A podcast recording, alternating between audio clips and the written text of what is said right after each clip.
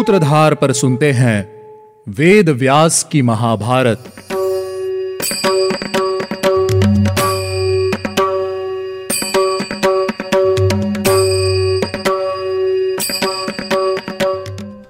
Hello listeners स्वागत है आपका सूत्रधार प्रस्तुति वेद व्यास की महाभारत में। वेद व्यास की महाभारत में आप सुनते हैं गीता प्रेस गोरखपुर द्वारा प्रकाशित महाभारत कथा। मुझे उम्मीद है कि आप सभी को हमारे एपिसोड सुनने में उतना ही आनंद आ रहा होगा, जितना आनंद हमें इन्हें आपके लिए बनाने में आता है। पिछले सीज़न में हमने सभा पर्व की शुरुआत की थी।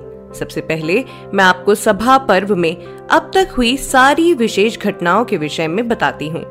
खांडव वन दहन के पश्चात सभा पर्व की शुरुआत हुई थी। खांडव दहन में अर्जुन ने मयासुर की रक्षा की थी। जिसके पश्चात मयासुर ने राजा युधिष्ठिर के लिए मया सभा का निर्माण किया था। वह सभा इतनी अद्भुत थी कि उसे देखकर नारद मुनि ने भी कहा कि उन्होंने ऐसी दिव्य सभा कहीं नहीं देखी है। नारद मुनि ने युधिष्ठिर को राज्य सूय यज्ञ करने की सलाह दी। अंत में राजा युधिष्ठिर ने श्री कृष्ण से सलाह लेने का विचार किया, जिसके बाद श्री कृष्ण ने युधिष्ठिर को जरासंध के विषय में बताया। अब युधिष्ठिर चिंता में डूबे हुए हैं और श्री कृष्ण अर्जुन और भीम उन्हें, उन सभी की क्षमता पर विश्वास रखते हुए, जरासंध के वध का उपाय सोचने के विषय में विचार करने के लिए कह रहे हैं। चलिए, अब मैं आपको ले चलती हूँ इंद्रप्रस्थ की सभा में। अर्जुन की प्रशंसा करते हुए श्री कृष्ण कहते हैं, राजन भरत वंश में उत्पन्न पुरुषों और माता कुंती के पुत्र की जैसी बुद्धि होनी चाहिए। अर्जुन ने उसका ही परिचय दिया है। हम लोग यह नहीं जानते कि हमें मृत्यु कब कहा कैसे और किस रूप में आएगी। लेकिन हमने यह भी नहीं सुना कि युद्ध न करने के कारण कोई अमर हो गया हो। एतावदेव पुरुषैः कार्यं हृदयतोषणं न येन विधिदृष्टेन यद उपक्रमते परान। वीर पुरुषों का इतना ही कर्तव्य होता है। कि वे अपने हृदय के संतोष के लिए नीति शास्त्र में बताई हुई नीति के अनुसार शत्रुओं पर आक्रमण करें। दैवादी की आज्ञा से अच्छी नीति और सलाह प्राप्त करके किया गया हर कार्य पूर्णतः सफल होता है अपने शत्रु से युद्ध करके ही हम जान सकते हैं कि हमारे बल में कितना अंतर है और दोनों पक्षों का बल समान हो ऐसा संभव ही नहीं है हम नीति शास्त्र के अनुसार कार्य करेंगे और एक अच्छी नीति के साथ शत्रु पर आक्रमण करेंगे। जरासंध अपने नगर में अकेला ही रहता है। क्यों ना हम अपनी कमियों को छुपाकर शत्रु की कमियों को जाने और सही समय पाते ही शत्रु पर आक्रमण कर दें। हमें उसके नगर में जाकर ही उसका वध करना होगा। श्री कृष्ण की सभी बातों को ध्यान पूर्वक सुनने के बाद युधिष्ठिर ने पूछा, भगवान यह जरासंध कौन है? उसके पास ऐसा कौन सा बल और पराक्रम है, जो अग्नि के समान आपका स्पर्श करके भी पतंगे की तरह जलकर भस्म नहीं हुआ? श्री कृष्ण ने कहा, राजन, जरासंध का बल और पराक्रम कैसा है? और हमारा इतना अप्रिय करने के बाद भी हमने क्यों उसकी अपेक्षा कर दी है? यह सब मैं तुम्हें बताता हूँ।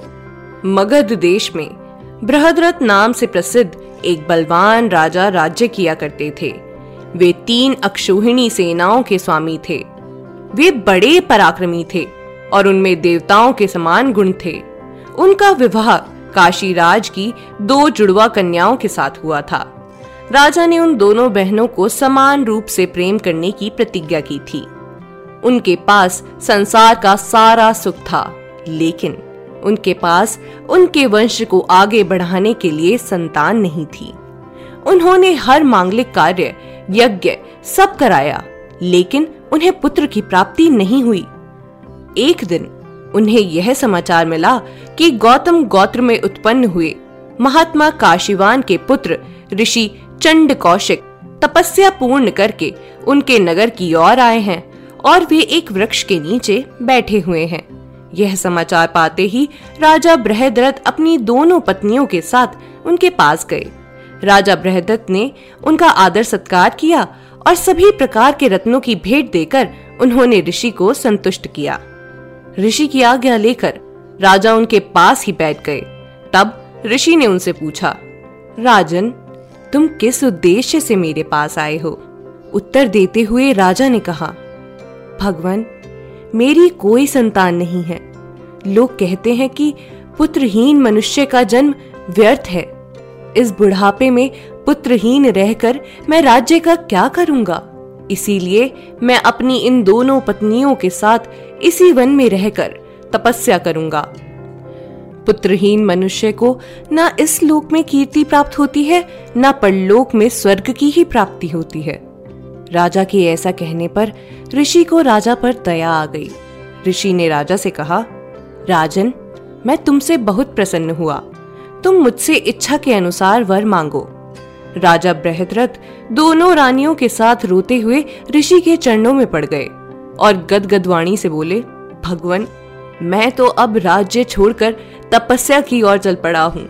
मुझ, अभागी और संतानहीन को वर और राज्य की क्या आवश्यकता? राजा के मुख से दुख भरे वचन सुनकर ऋषि का हृदय पिघल गया। तब वे उस ही आम वृक्ष के नीचे ध्यानस्थ होकर बैठ गए। उसी समय ऋषि की गोद में एक आम का फल गिरा। उस फल की विचित्र बात यह थी कि वह फल ना तो हवा के चलने से गिरा था और ना ही किसी पक्षी के चोच मारने से गिरा था। ऋषि ने उस फल को अपने हाथों में लिया और उसे अभिमंत्रित करके राजा को दे दिया। और कहा, राजन, तुम्हारा मनोरथ पूर्ण हो गया। अब तुम अपनी राजधानी वापस लौट जाओ।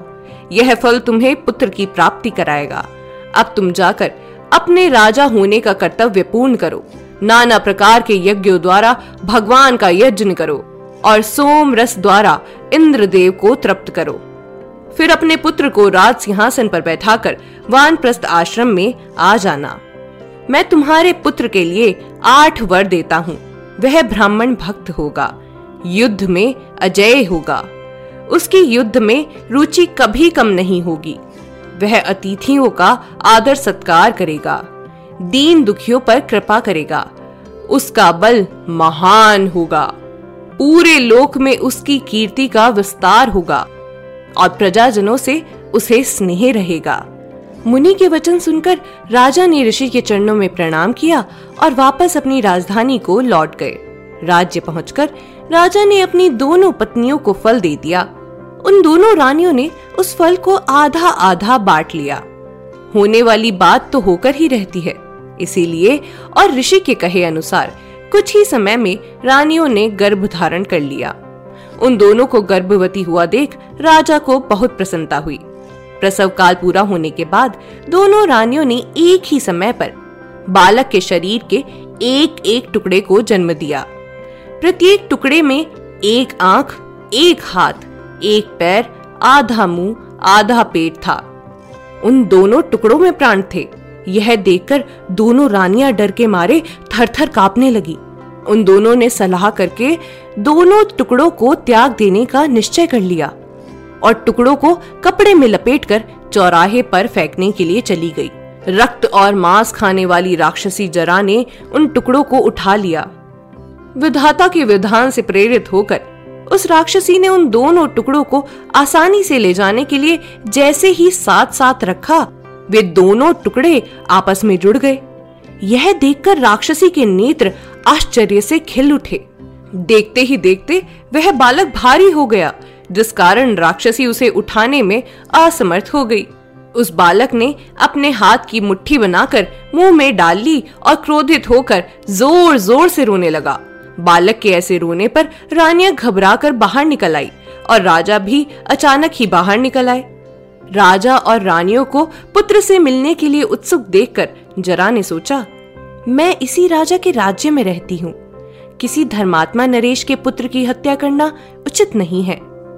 ऐसा विचार करके उसने मनुष्य रूप धारण किया और राजा से इस प्रकार कहा, राजन, यह तुम्हारा पुत्र है, जिसे मैंने तुम्हें दिया है।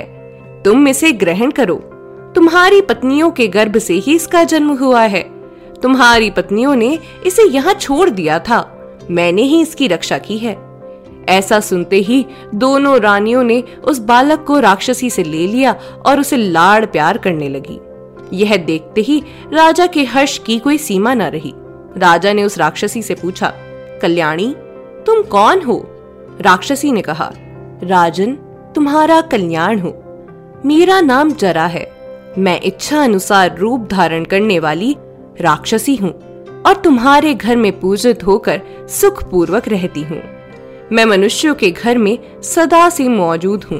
कहने के लिए मैं एक राक्षसी हूँ। लेकिन पूर्व काल में ब्रह्मा जी ने ग्रह देवी के नाम से मेरी रचना की थी और उन्होंने मुझे दानवों का विनाश करने के लिए नियुक्त किया था। मैं दिव्य रूप धारण कर सकती हूँ। जो भी मनुष्य अपने घर की दीवार पर मुझे अनेक पुत्रों सहित युवती स्त्री के रूप में चित्र बनाकर पूछता है, उसके घर में हमेशा वृद्धि होती है। अन्यथा उसे हानि उठानी पड़ती है। राजन मैं सदा से तुम्हारे यहाँ पूजित होती चली आई हूँ। तुम्हारे घर की दीवार पर भी वैसा ही चित्र भली भांति पूजित होता आया है। मैं हमेशा तुम्हारा हित करने के विषय में सोचती रहती थी। मैंने तुम्हारे पुत्र के शरीर को जोड़ा है। तुम्हारे भाग्य के कारण ही यह संभव हुआ है। मैं इसमें एक निमित्त मात्र हूँ। यह बालक इस संसार में मेरे नाम से विख्यात होगा। यह सब बातें कहकर वह राक्षसी अंतर्धान हो गई और राजा अपने पुत्र और रानियों सहित अपने महल को लौट गए। कुछ दिनों के बाद, सभी संस्कार पूर्ण करने के बाद उस बालक का नामकरण किया गया। उस बालक को जरा ने संधित किया था, अर्थात जोड़ा था। इसीलिए उस बालक का नाम जरासंध रखा गया। कुछ दिनों के बाद ऋषि चंड कौशिक दोबारा मगध देश में घूमते हुए आए। उनके आने से राजा को बहुत प्रसन्नता हुई। वे परिजनों सहित ऋषि के पास गए। राजा ने अपना पूरा राज्य और पुत्र ऋषि को सौंप दिया। ऋषि ने प्रसन्नता पूर्वक सब ग्रहण किया और राजा से कहा, राजन, जरासंध के जन्म से लेकर अब तक की सारी बातें मुझे ज्ञात है। अब मैं तुम्हें इसके भविष्य के विषय में बताता हूँ। तुम्हारा यह पुत्र इस मगध राज्य को अत्यंत बलवान बनाएगा। और महादेव की आराधना करके उनके प्रत्यक्ष दर्शन करेगा। यह सब बताकर ऋषि ने राजा को विदा कर दिया। राजधानी वापस लौटकर अपने सभी सगे संबंधियों से मिलकर और अपने पुत्र का राज्य अभिषेक करके राजा अपनी दोनों रानियों के साथ वनवास के लिए चले गए। कुछ समय बाद राजा और रानियाँ स्वर्गवासी हो गए। इधर राजा के जाते ही ऋषि के कहे अनुसार जरासंध को महादेव के दर्शन हुए और उनसे वरदान पाकर वह सभी राजाओं को अपने वश में करने लगा। कथा को आगे बढ़ाते हुए श्री कृष्ण ने कहा, फिर मेरे द्वारा जमाता राजा कंस के मारे जाने पर हमारे बीच का बैर बहुत बढ़ गया। उस बैर के कारण ही जरासंध ने अपनी गदा निन्यानवे बार घुमाकर गिरिव्रत से मथुरा की ओर फेंकी। वह गदा निन्यानवे योजन दूर मथुरा में गिरी। जिसकी सूचना पूर्वासियों ने मुझे दी। वह स्थान गदावसान के नाम से विख्यात है। मेरा मानना है कि हमें जरासंध को बाहु युद्ध के द्वारा जीतना चाहिए है। मुझमें नीति है भीमसेन में बल है, और अर्जुन हम दोनों की रक्षा करने वाले हैं। महाराज, जैसे तीन अग्नियाँ यज्ञ की सिद्धि करती हैं, उसी प्रकार हम जरासंध के वध का कार्य पूरा करेंगे। आज के एपिसोड में बस इतना ही। अगले एपिसोड में हम सुनेंगे श्री कृष्ण, अर्जुन और भीमसेन की मगध यात्रा। उम्मीद है आपको हमारा यह एपिसोड पसंद आया होगा। अगर आप इस एपिसोड से रिलेटेड कोई भी सवाल पूछना चाहते हैं तो हमारे social media platform Twitter, Facebook, Instagram पर हमसे संपर्क कर सकते हैं। हमारा सोशल मीडिया हैंडल है माई सूत्रधार। साथ ही साथ, ऐसी ही अनेक रोचक पौराणिक कथाओं के वीडियो देखने के लिए आप डाउनलोड कर सकते हैं हमारी सूत्रधार ऐप। हमारी ऐप एंड्रॉइड और आईओएस दोनों यूज़र्स के लिए उपलब्ध है। यहाँ आपको हर एक कहानी, सुंदर चित्रण और सटीक फैक्ट्स के साथ मिलेगी। इसके अलावा आप श्री राम कथा मिनी टेल्स पॉडकास्ट हिंदी और इंग्लिश नल दमयंती प्रेम कथा, हिंदी, इंग्लिश, तथा ऐसी ही अनेक कहानियाँ अपने मन पसंद ऑडियो प्लेटफॉर्म पर सुन सकते हैं। लिंक आपको डिस्क्रिप्शन में मिल जाएगा। मैं आपकी सूत्रधार मान्या शर्मा, मिलूँगी आपसे अगले एपिसोड में। याद रखिएगा, हम हर सोमवार और शुक्रवार आपसे मिलते रहेंगे।